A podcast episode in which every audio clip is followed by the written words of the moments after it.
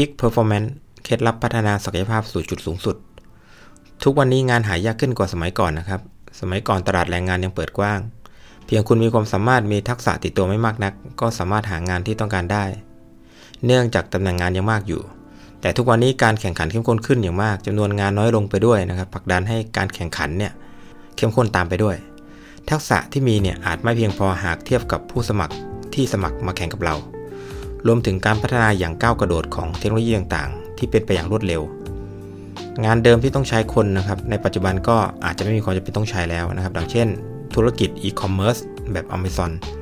ที่มีการขายทุกอย่างแบบออนไลน์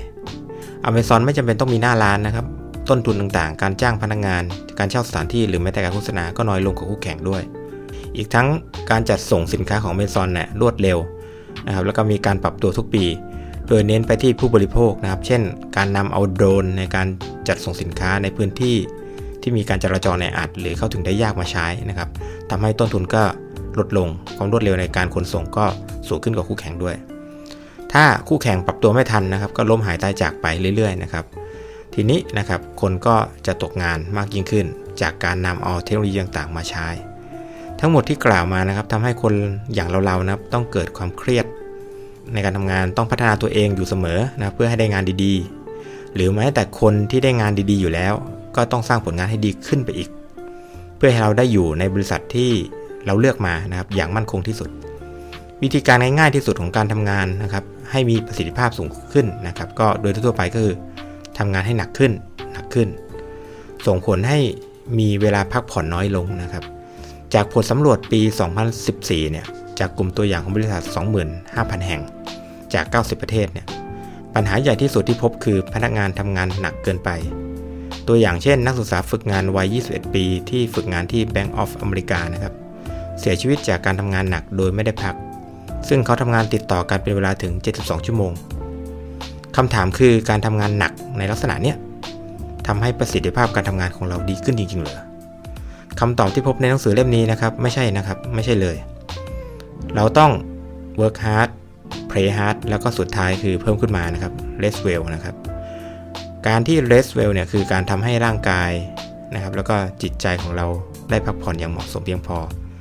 เป็นเหมือนการฟื้นฟูทั้งร่างกายและจิตใจให้พร้อมในการทำภารกิจ ที่เราจะต้องทำต่อไปในวันรุ่งขึ้นนะครับ หรือในอนาคต ตัวอย่างของ Deena Kastor นะครับนักวิ่งที่ไม่เคยชนะในการแข่งขันใดๆเลย แต่เมื่อเธอนะครับได้มาอยู่ภายใต้การดูแลของโค้ช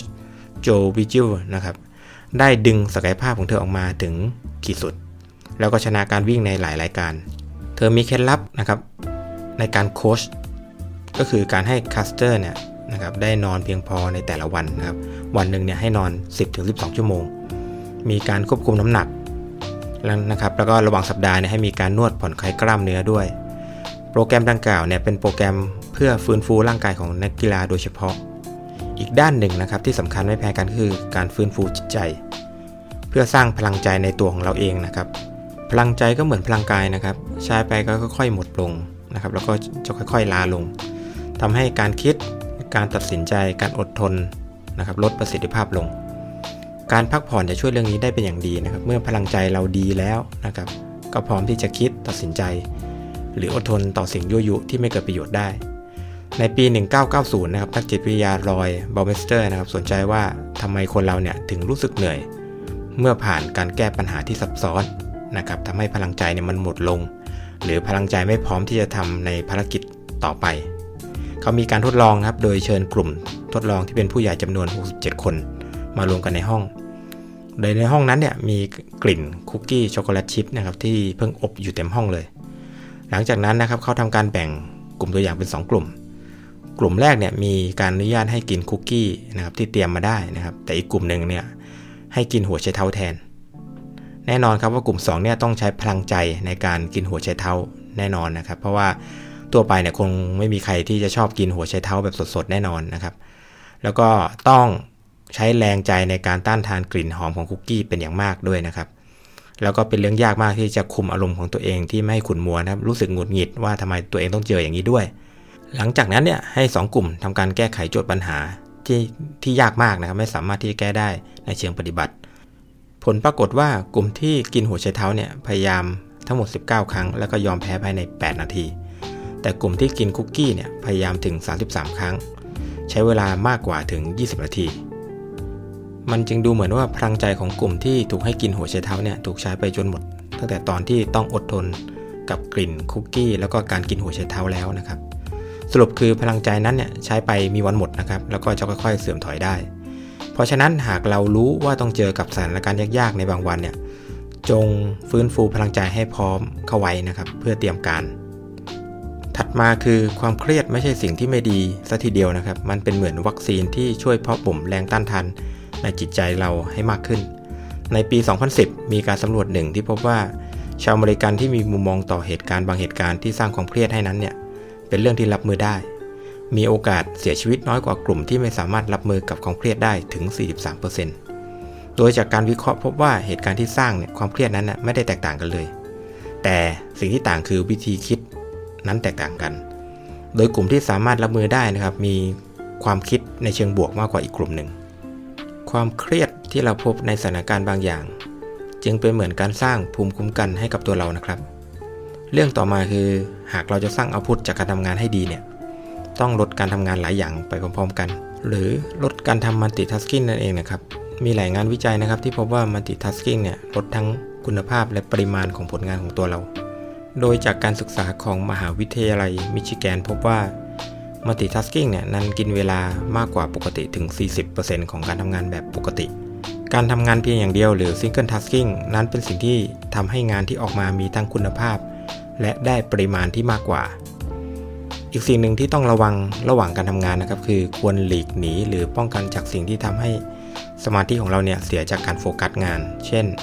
การปิด notification จากอุปกรณ์อิเล็กทรอนิกส์เป็นต้นนะครับ อันนี้ก็จะเป็นตัวที่ช่วยเสริมศักยภาพในการทำงานของเราด้วยนะครับ แล้วก็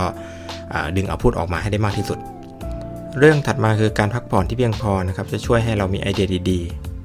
โดยปกติเนี่ยสมองเราจะทำงานเป็นระบบเชิงเส้นนะครับ ประเภท if then คือถ้าเรื่องแบบนี้เกิดขึ้นควรจะทำแบบนั้นนะครับ อันนี้สมองเราจะคิดแบบนั้น สมองจะพิจารณาจากสถานการณ์ที่พบ แล้วก็จะดึงวิธีการใดวิธีการหนึ่ง จากข้อมูลในสมองของเราเป็นตัวช่วย กรณีที่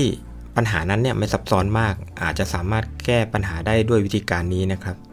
แต่ถ้าปัญหาค่อนข้างซับซ้อนเนี่ยต้องใช้ข้อมูลในสมองจำนวนมาก เราอาจจะคิดไม่ออกนะครับ การพักผ่อนที่เพียงพอเนี่ยจะช่วยให้สมองเราหลุดออกจากกรอบการคิดแบบเชิงเส้นนี้ แล้วก็จะช่วยสามารถดึงข้อมูลในสมองออกมาได้ง่ายขึ้น แล้วก็จะสามารถสร้างสรรค์ผลงานหรือไอเดียดีๆทั้งการแก้ไขปัญหา และก็ความคิดสร้างสรรค์ได้อีกด้วย การพักผ่อนไม่ใช่แค่การนอนเพียงเดียวนะครับ แต่การผ่อนคลายระหว่างวันเนี่ยก็เป็นการพักผ่อนอย่างหนึ่ง แล้วก็เป็นสิ่งที่สำคัญด้วย การเดินสั้นๆ นอกอาคาร การพักสายตาไปกับสิ่งรอบข้าง นอกเหนือจากสิ่งที่อยู่ภายในตัวอาคาร การเดินภายในอาคารเนี่ยจะเป็นตัวช่วยชั้นดีเลยนะครับ มีการศึกษาจากมหาวิทยาลัยสแตนฟอร์ดนะครับเพราะว่าการเดินช่วงสั้นๆ นอกอาคารแบบเอาดอร์เนี่ยจะช่วยสร้างสรรค์ไอเดียได้ดีกว่าการเดินภายในอาคารถึง